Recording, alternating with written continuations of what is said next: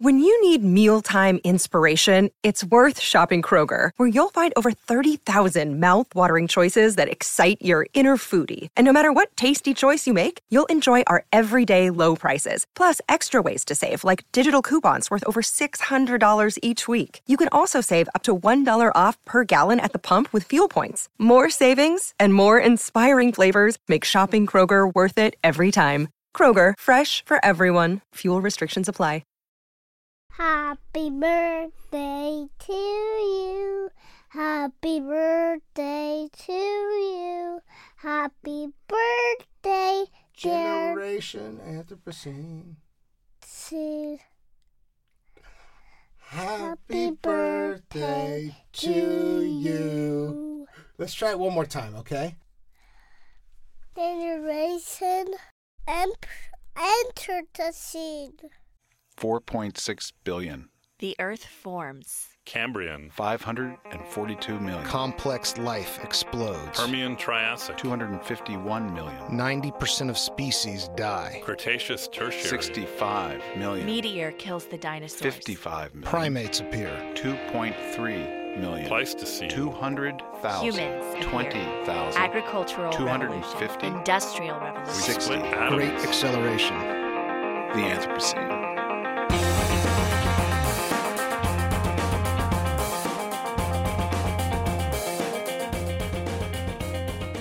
Welcome back to Generation Anthropocene. I'm Mike Osborne. I'm Miles Traer. And I'm Leslie Chang. Today we are kicking off a brand new season of stories and conversations about planetary change.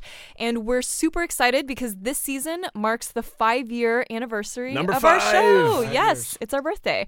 So we're going to be trying something special this season. Miles, can you tell people what they have to look forward to? Absolutely. So we're still having a mixed format style show. And the big addition is that we're going to be doing 2 releases a week as opposed to the normal one. So every Tuesday and Thursday this season, you can expect a story from us. Tuesdays will be a little bit richer, more produced. Thursdays will continue with our long tradition of long-form interviews, and you'll just be able to hear from all of the awesome people that we've talked to. Yeah. I'm just going to throw out real quick that we're going to try this, and we'll hopefully it'll work. And Managing expectations. Yeah, exactly. We're going to do it for at least a little while, but yes. Yeah, we're going to do it for at least a month. And then we'll probably see. For the whole season. Yeah, but hopefully for the next 10 season. Weeks or a couple months or so. Yeah, we've been collecting content for a long time now, it feels like. It's been like 6 months or something where we've been collecting stories and interviews.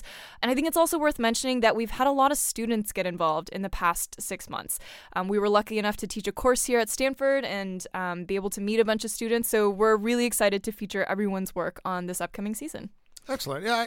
Actually, can I say one other thing about that? Yeah. So I think, we've tried to add a little bit more information on our website about how this whole podcast runs, how we do Generation Anthropocene, and what a university-based podcast looks like. Because I think it's sort of a unique model for podcasts in general. So right now we are at a place where the future of this show is really, really uncertain. And we're going to try and expand on this model we've developed. But if there's one thing you can do right now to help us out, it's just get the word out. Tell people, tell your friends, social media, dig into our archives, visit our website, and contact us.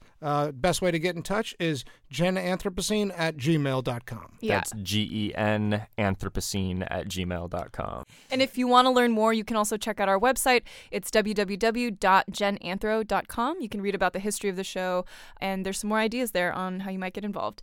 So we're going to kick off this season with an interview that Mike did a few weeks ago with Jonathan Foley. He's the director of the California Academy of Sciences. It's this science and sustainability and future-oriented I was going to say podcast. It's a museum that lives in Golden Gate Park. That's us. We're the podcast. They're the museum. That's us. He does the museum part. So, Mike, do you want to give us a little prep on who Foley is? Sure. So he had a long and very successful career as a scientist for a number of years. He's been at the California Academy of Sciences for about 3 years. And one of the reasons I wanted to talk to him is that, we sort of live in a time right now where for some people, science is under attack, right? Yeah. And especially earth sciences and environmental sciences. And so we, you know, I guess the three of us really kind of got to thinking about like the role of museums in our lives. Like, what is the sort of like cultural context for that? And Jonathan Foley is really, really eloquent on this point. And you'll hear some of that in the interview. The other reason I wanted to talk to him is that he's also a big proponent of this March for Science that if you're listening to this on the day it drops, Friday, April 21st, mm-hmm. The March for Science is tomorrow in cities all across America. So it felt appropriate to have him on today. All right, well, let's get to it.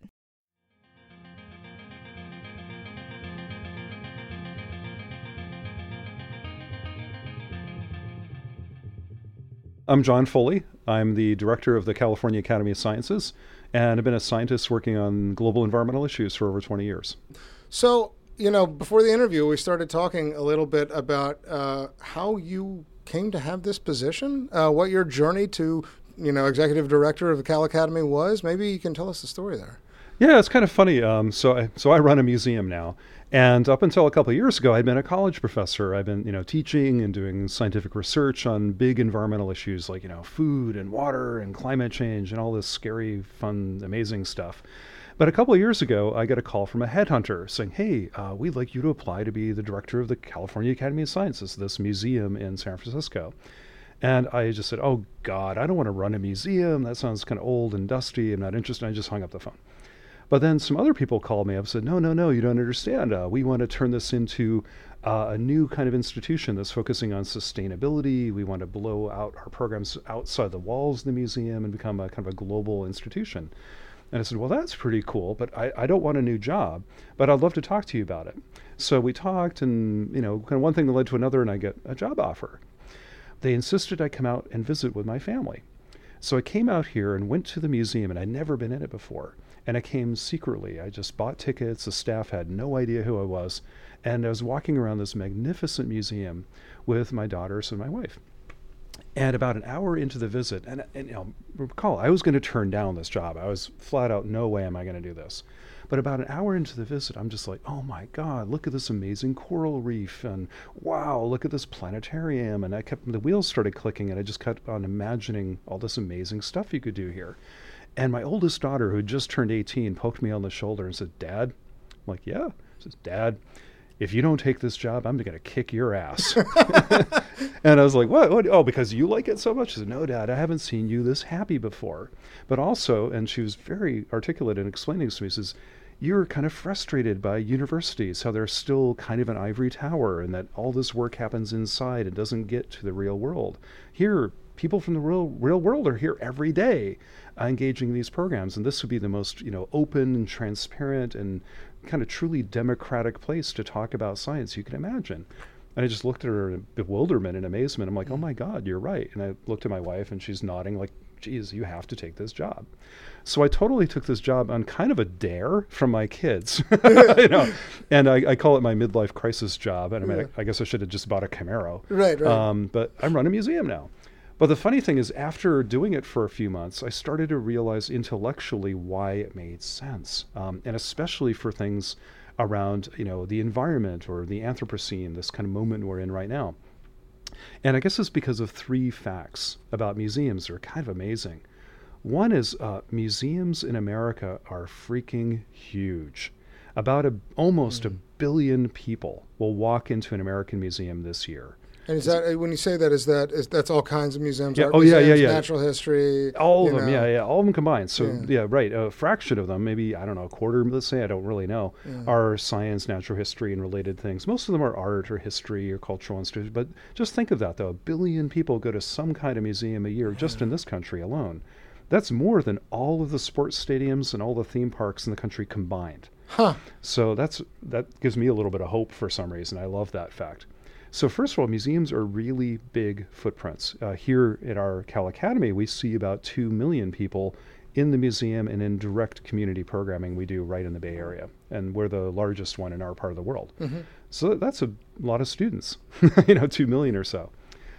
That's pretty cool. The second thing I learned, though, is even more astonishing was that museums are probably the most trusted institution left in America. Wow. We get approval ratings somewhere in the 85 to 90% range and across Republicans to Democrats. It doesn't matter. There's no difference. Yeah. So there's something about the way museums are structured, you know, in terms of their organization and bureaucracy, but also in terms of the sort of like cultural consciousness, the psychology of average Americans that like remains a sort of safe and important place. It seems that way. Yeah, it's kind of cool. So people generally trust their local museums and cultural institutions in general. Science museums, everybody goes. You bring your kids, you bring your grandma, you know, it's very friendly, and you get to look at penguins and see, you know, coral reefs and dinosaurs. And like, who doesn't like that stuff? Come on. Yeah. So it's, they're big and they're trusted. And the third thing I learned, which is astonishing, is that most of the science learning in America, what we learn about science, especially around the environment, happens in informal settings. In fact, about 70% of what Americans learn about scientific topics does not happen in classrooms. It happens on the radio, podcast, Science Friday on the radio. Neil deGrasse Tyson is a whole empire of this stuff himself. Museums, actually museums are the largest place where that happens, but also parks. And Americans have an incredibly rich informal science learning universe where museums are kind of a cornerstone of that. So I was kind of thinking about my life saying, wow, if I want to make a difference in the world, it's pretty cool to be at a place that's big, trusted, and has a big outsized role in shaping what Americans think about science.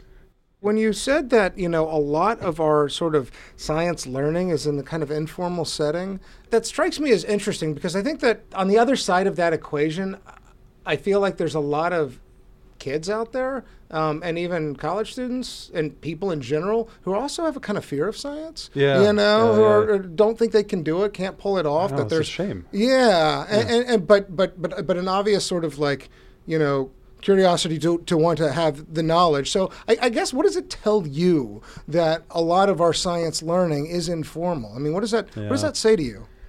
Well, I think it's two indictments of our science education universe in America. One is, I think of science education in the U.S. built on kind of three legs of the stool that, you know, builds science education and literacy in America.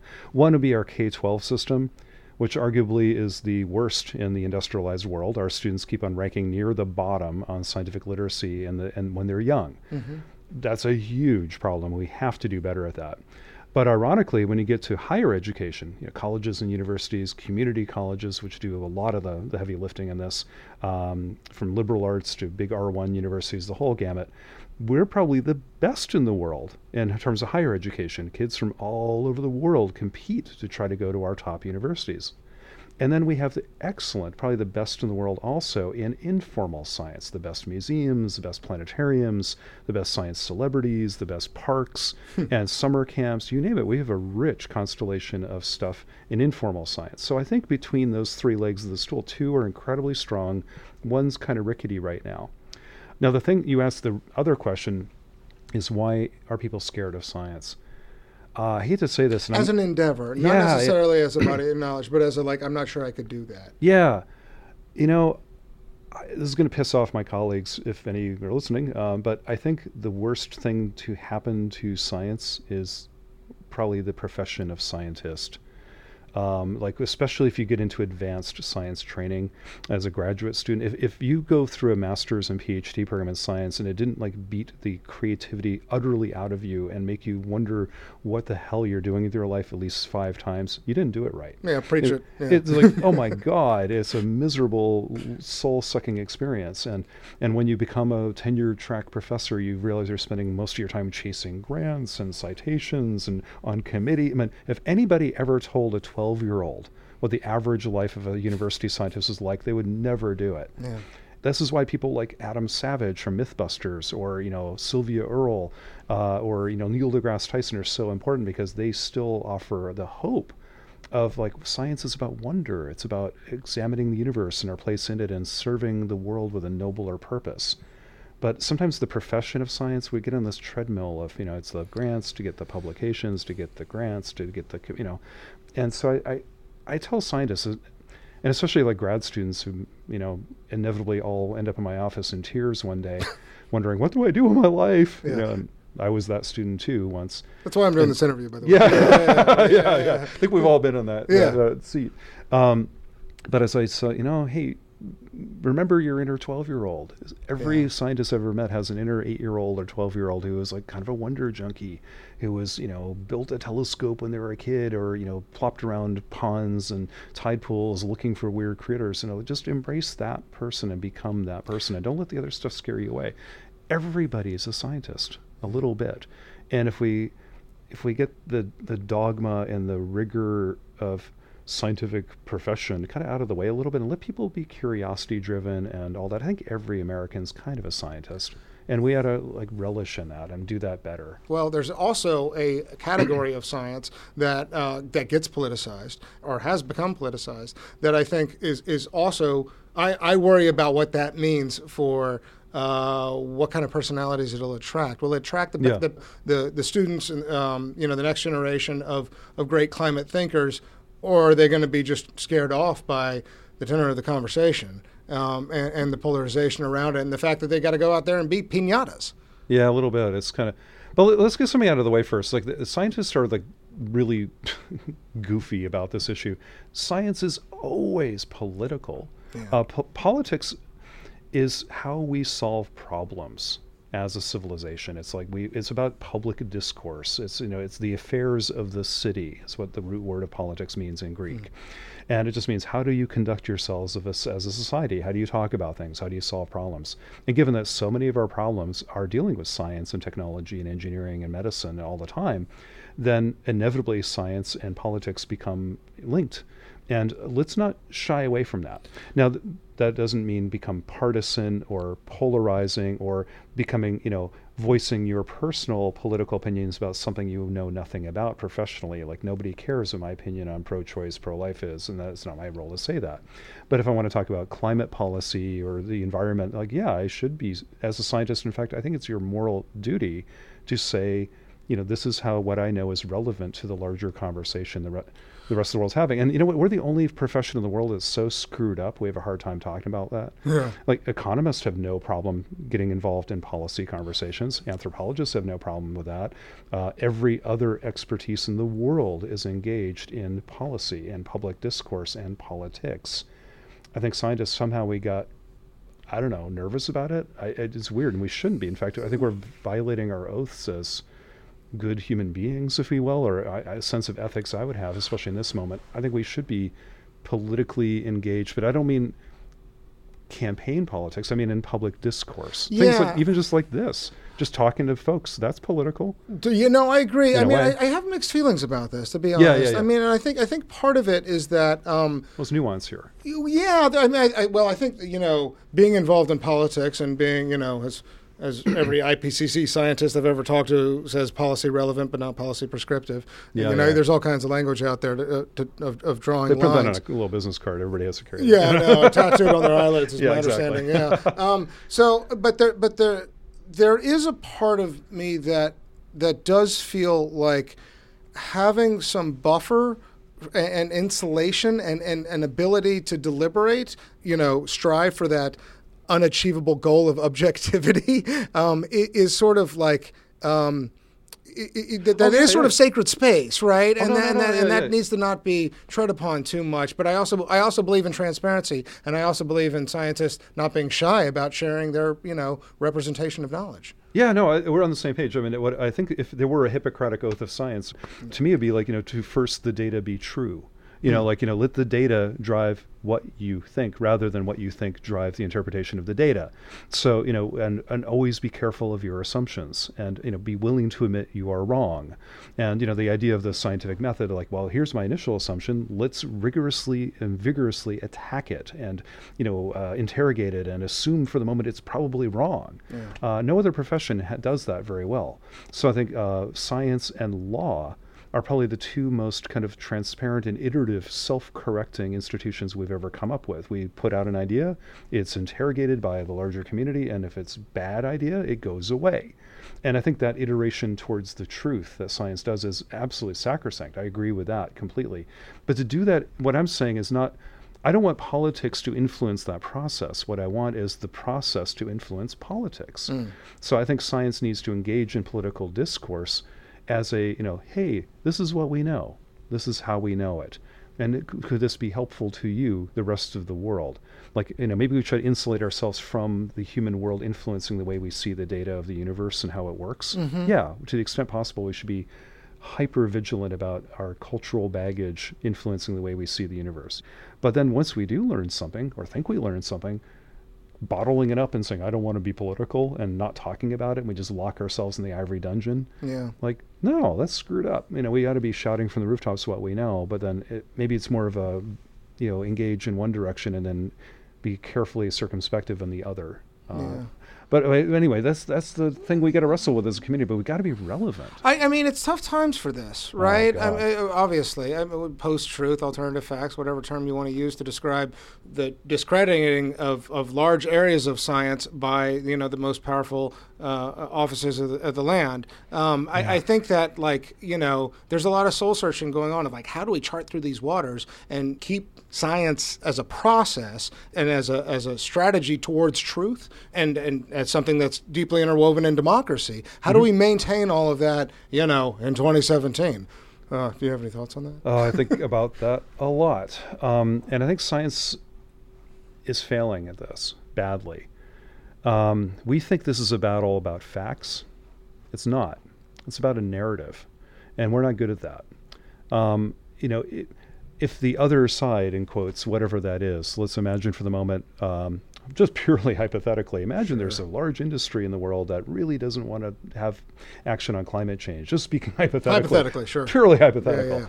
Yeah. Imagine that's the case, and you're going to lose. They're going to lose the battle on the science. Like, is climate change real or not? They're going to lose that battle because obviously it's real. The laws of physics, you know, tell us this is happening. Yeah. We know this, so they can't win that one. But they can win the war of hearts, not the war of facts. And so what they do, and this happens all the time, is to paint scientist and the scientific community as something a little bit alien, that they're them. They're the liberal elites in the ivory tower in places like Berkeley and Stanford and Harvard that are not everyday Americans. And everyday Americans. Taking tax dollars. Yeah, they don't drive a pickup truck. They're not like you. And so I think there's a deliberate wedge being driven. If you can't win on the facts, you win on the cultural landscape and the battlefield there by making scientists not relatable. They're kind of elites, or maybe they're corrupt. Maybe they're in the new world. I mean, you kind of giving them a narrative. Right, yeah. Right, and defining what that narrative is and what the motivations of the people involved in that are. Yeah, and it's like the whole merchants of doubt thing too. Right. You can't win the war on facts; you just throw smoke in people's eyes and, you know, or dust in their eyes, so you confuse them a little bit and paint the scientists as unrelatable. Scientists get up in the morning just like everybody else. They drive their kids to school. They worry about their mortgage. They figure out how their kids can get to soccer. And they have the added benefit of working for the rest of us every day, at least a lot of public serving scientists, and then some getting like death threats every day, or, you know, getting attacked by their president or by members of Congress and called a liar. Most scientists are dedicating their lives to helping the larger public good, yeah. And they're getting attacked for it. I think if most folks out there in America understood that, they'd be cheering scientists, not vilifying them. And scientists have done a bad job of relating to people. I think we're kind of a nerdy bunch. Sure. But I don't think we've done a very good job of being relatable or telling our stories. We kind of feel afraid to do that. Yeah. I know that sounds kind of goofy, like, you know, no, but I think there's a human narrative that we're losing. I think it's really true. I mean, I think it actually, in a way, links back to what we were talking about earlier in terms of the way, you know, some people, I'll say personally, and I don't think I'm alone here, that my aversion to doing any science, you know, when I was a student, my fear of it was that I didn't want to be a nerd. You know, I also think that that there is well, I don't know. There's some emotional baggage with some of the people who grew up to be scientists, and I like the idea of recasting the narrative as one of underdogs. Sometimes I wonder a little bit, though, especially like with what we're going through now, with risk of, you know, massive funding cuts to NASA, to the EPA, to NSF, to all manner of federally funded scientific programs. If we haven't gotten a little bit kind of are taking for granted just how many benefits science delivers to day-to-day life, you know, that let me put it this way. I'm not sure that everybody who turns on their tap water and doesn't worry about how much lead is in there or goes outside and breathes clean air is really all that conscious and aware of the infrastructure and endeavor and money and knowledge that went into guaranteeing that those things would be true. If we haven't just gotten a little cozy. Well, I think there's two issues here personally, but one, you nailed it. Absolutely, I agree. Is especially things like the EPA or NOAA. You know, these are the folks who, you know, keep our water clean, make sure the soils aren't contaminated, got lead out of gasoline, and, you know, helped improve American lives and health enormously. But NOAA, you know, that provides, you know, storm forecast, weather forecast, warnings of tsunamis. I'm like, people are going to die. Super because of this useful budget. Information, yeah. Life-saving information. Yeah. Let's not, you know, let's be very clear here. People will die because of these budget cuts, you know, period, especially to things like, you know, USGS, NOAA, EPA, I mean, these mission directed agencies. I mean, it's absolutely clear, and vulnerable people, the most vulnerable, will die. You know, this is that simple. This is what we have to say. This is truth. But on the other hand, I think scientists too, I worry about the broader cuts to scientific research, of course, as a scientist, very, very much. I worry also a little bit about how scientists react to it. Sometimes I think we come off, again, are we relatable or not? Like, instead of complaining about, like, oh, my grants are being cut or tenure is getting hard, and, like, most Americans cannot relate to the idea of getting a grant from the government to do it. Nobody gets a check. You send your check to Washington, not the other way around for most Americans. So, you know, it comes off as kind of tone deaf when academics seem to be complaining about how hard their lives are compared to average Americans who don't have health insurance, who might have gotten laid off, and their towns are dying because their industries are moving away. I think we have to remember how other folks are feeling right now, and maybe don't ask, I mean, paraphrasing Kennedy here, do not ask what America can do for scientists. Instead, show and tell people what science can do for all Americans. And that's where the value proposition is. This is like, hey, if you cut NIH funding, this means you cut NIH funding by 20%, there's 20% fewer people working on the cures for cancer. There's 20% less chance we're going to find the cure for asthma or diabetes, and simple math, and that matters to you. Same thing with NSF or DOE or whatever, like eliminating research in renewable energy, eliminating ARPA-E from the DOE budget. That means there are whole industries and jobs that will never happen in America because of that budget cut. I think we need to be careful how we frame this conversation to really engage where the rest of Americans are, not just where scientists are. You know, I connect with a lot of that, and I think the message about how we frame this and recognizing sort of, you know, the unique structure of the job is really, really important. I do think that my mind immediately goes to when it comes to the environmental sciences, especially when it comes to clean air, clean water, and especially climate change, that the sort of, you know, ability to articulate the benefit of how science-informed policy can benefit, you know, society at large is really tough, because I don't think you go outside. I mean, you know, this is not a newsflash, but you don't go outside and smell less carbon dioxide, right? You know, there's not an immediate physical and easily graspable connection with the value being delivered. We're going to feel global warming, but I don't think that there's one day when we wake up and say it's a global warming day, right? No, it's this slow burn into it, and that the inability to have a, you know, directly observable experience with the planet that didn't warm as much and the planet that warmed more, and being able to compare those realities makes this especially hard. Yeah, that is true.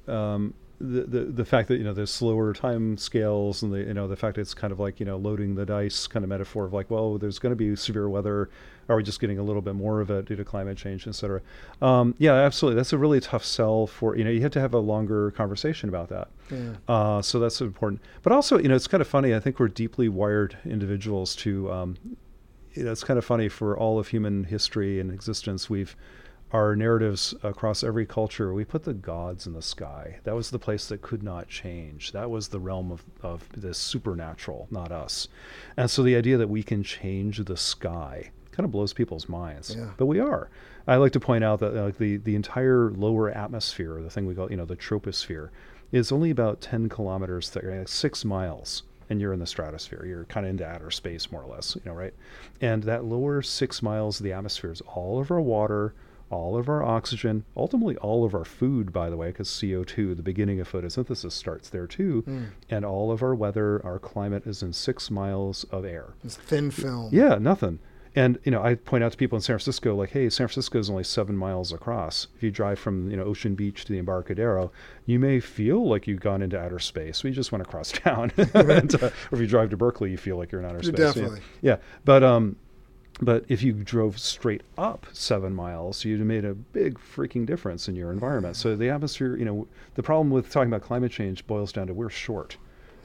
And, you know, we think 7 miles up is infinite, but 7 miles laterally is nothing. So it's like, you know, look up. The air is actually thinner than you think. We definitely are changing it, and we're changing everything. We know that, but it's something wired in our DNA. I think it makes us think the sky can't change. And it doesn't help that it's an invisible gas, right. You know. Well, I mean, this is, you know, you talk about some of the. This is why I globbed onto the term the Anthropocene, right? Because one of the provocative things about it is that it puts, you know, humanity on par with forces that historically have been in the domain of the gods, yeah, right? Geologic forces, right? Yeah, yeah. But collectively, we exert that kind of power. And I mean, I think that it's more complicated than that. It's, you know, who's in the we, and all, there's all that stuff. Yeah, of course. But ultimately, I think that's an idea that I can't let go of. You know? Yeah.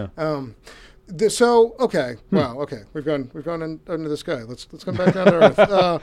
I think I really. I'm curious how all of this is factoring into your vision for museums as sacred places for informal learning about science. What would you, if you could shape a vision for museums, you know, in America and around the world, what do they do? What should they do? Our number one job as a science museum may surprise you. It's about changing culture. It's not about scientific discovery. It's not about formal education. It's not about pedagogy. It's about culture. And our number one impact is when somebody comes in here and sees a magnificent exhibit about coral reefs. And I can take a Bernie Sanders voter or a Donald Trump voter, it doesn't matter, and walk them through our coral reef exhibit or our tropical rainforest. I can take them to these incredible natural wonders, and everybody has an immediate emotional affinity to awe and wonder. And so you take anybody to see a redwood tree or go watching on whales off the coast of California or to go to the Grand Canyon, everybody has this moment of awe and wonder. It doesn't matter what party you vote for or what you think about climate change. You're there. Boom. So you created this moment where you can have a conversation. So what we do is we create moments of awe and wonder and beauty around things like corals or rainforest or California whales or glaciers or ice ages or whatever. Yeah, exactly. Something beautiful and you can appreciate it with awe and wonder. So when we want to get into somebody's head, we first go through their hearts. And then when I found the best ambassador for a climate change conversation is a scuba diver inside our coral reef tank talking to you through a microphone about the beauty of the coral reef and that, well, in many parts of the world, the oceans are getting warmer and these reefs are bleaching. Is that an actual exhibit? Yeah. Wow. Yeah, we have the world's largest indoor coral reef in this building. It's 25 feet deep. It's 250,000 gallons. We actually grew all the corals in-house. But in terms of just the education part of a museum, I think museums are a place of awe and wonder and beauty, and whether it's an art museum or a science museum, and they're about reigniting a cultural conversation, and that's where you bring people back. Yeah. If you want to talk to people about climate change, you don't start with, I want to talk to you about climate change and policy. They're going to just shut down immediately. They don't want to hear it anymore. Yeah. People right now in America are so anxious right now. The national zeitgeist is people are just freaked out. A third of Americans are saying actually right now that it's like 36% of Americans right now are so anxious it's affecting their health.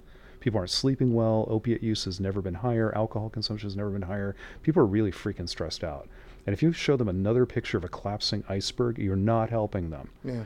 But if you show them instead, hey, here are some hopeful ideas. Here's something beautiful. Here's something awe-inspiring. And here's somebody who's fixing a problem. Here's a hopeful idea around like renewable energy or a better form of agriculture or something like that. I think you can win people back. I love that. So when you say, you know, our mission is to change culture, I mean, it really is begin. Let's start let's start first by introducing some awe into the situation because it's all around us and we ought to see it. Yeah. And let's make that, let's surface that. And let's have that in our minds. And then from there, let's talk. Well, this museum, I want to have like two fronts of the culture change that we push on. One is, reconnecting people to the wonders of nature, just kind of which is so easily lost. Yeah, especially in a highly urbanized, over-programmed, busy culture where we're all looking at smartphones all day long. We kind of lose the magnificence and wonder of the natural world. We should all be looking at the stars. We should be walking through the redwoods. And my God, look at the world around us. It's magnificent. It blows our freaking mind if we just open our eyes. So I love that we do that here, and other great institutions do that too. And that's really important to reconnect people back to the natural world a little bit, just a little. And it has huge benefits to people too. Finding that, in fact, a lot of our mental health is dictated by our environment. If you walk through a forest, you're going to have lower blood pressure, you're going to have different serotonin levels, your cognitive function goes up, your blood pressure goes down. We know that. There's good neuroscience to say we have a nature deficit disorder in America right now. Yeah. So that's really important. But on the sustainability side, on tackling things like climate change and food and water, I think we have a hope deficit too. And so that's the other front I'd like us to push on, is showing a vision of the world that is better than today, where we make it. We figured out how to make an energy system that works and doesn't destroy the planet. We figure out how to make a food system that feeds everybody equitably, but doesn't destroy our biodiversity or our climate. And we figure out a way to make water truly resilient and sustainable forever and share it with nature. All that's at our fingertips. We know this is possible, but if we can't articulate a vision of that future, we can't get there, that we avert dangerous climate change. Maybe we graze badly by it, but we avert the worst of it and we rebuild the planet where we can still have biodiversity and thriving people, and we can live well for future generations at the same time. I know we can do that, but we're not hearing that. We're hearing doom and gloom and hopelessness and despair. So I think that can reconnect people to awe and wonder of nature and a hopeful vision of the future. I just got to believe that that's maybe the beginnings of how we get there. And it's weird as a scientist to say my job's really about culture now. But, yeah. At the end of the day, it trumps everything else. Culture trumps facts. It trumps strategy every time. Yeah. And if we don't get this part right, we're never going to get the rest right. Well, I wish you the best of luck with it. John Foley, this has been a ton of fun. Thank you for sitting down. Yeah. Hey, thanks for having me up.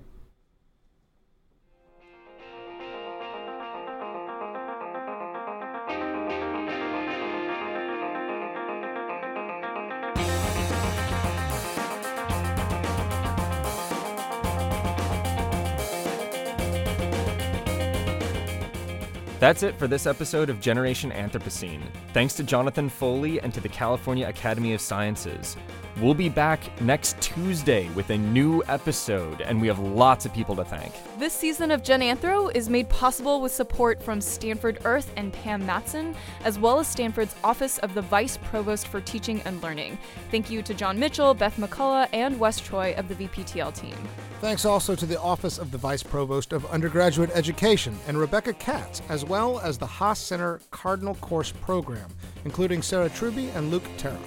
Gen Anthro is also supported by Worldview Stanford. Thank you to the whole Worldview team, including Isha Salian and Megan Shea. Taylor Kubota of Stanford News wrote an article about our 5-year anniversary. We'll link to it in our show notes. So thank you to Taylor, as well as Amy Adams and the Stanford Communications team. Our show is produced by the three of us, Miles Traer, Leslie Chang, and me, Mike Osborne. And we're also excited to have Jackson Roach on the team as a producer this year. Thanks, as always, to Tom Hayden. You can find us online at www.genanthro.com. Thank you, Julie Sherry, for your hard work on the new website. It looks awesome. You can listen to the show on iTunes, SoundCloud, Stitcher, and lots of other places. And you can also find us on Facebook as well as on Twitter at Gen Anthropocene. See you next Tuesday.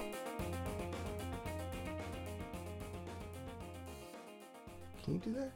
Happy birthday to you. Okay, we're going to try one more time. How about Gen Anthro? Okay, Duncan, can you say happy birthday, dear Gen Anthro? No. Okay, please. Happy birthday, dear Ezra. I just did it.